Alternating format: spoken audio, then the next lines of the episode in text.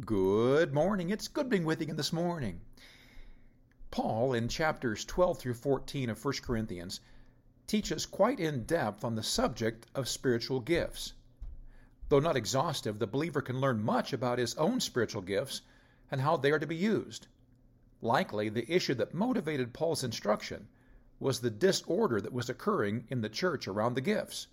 At the top of the pile of problems was their misuse of tongues. As he began chapter 14, Paul gave what I think is a universal cure for most of the problems that rise up in the church. If you can think of a church problem, it can very likely be solved by applying this directive. He wrote in 1 Corinthians 14:1, "Follow after charity, and desire spiritual gifts, but rather that you may prophesy." Follow after charity. That's the simple solution to what ails the church.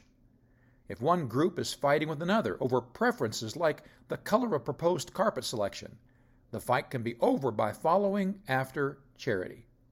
If there's a discussion over raising funds for a particular project that ends in hurt feelings and members not speaking to each other, the answer is following after charity. The Bible word charity comes from the Greek agape.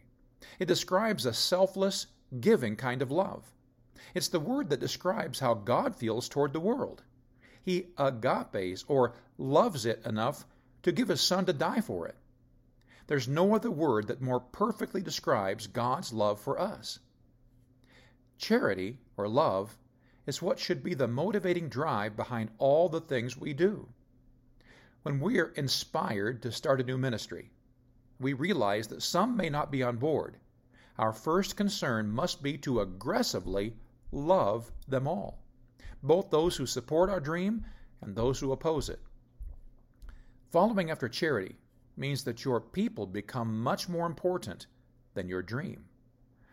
When we reverse that principle and put our dreams first, even when we sincerely believe they're the best for the church, we can do more damage in the long run. Every thought, action, dream, and purpose we have must be filtered through the lens of love. It'd be amazing if that were always the case. Can you imagine the harmony that would exist if love became our primary goal instead of getting our own way? There could be a powerful momentum begun in the church that could reach out into the community, spreading an infectious excitement that can turn people's lives upside down. The early New Testament church shared in this principle. As those 120 left their upper room filled with the Spirit, they were powerfully motivated by love.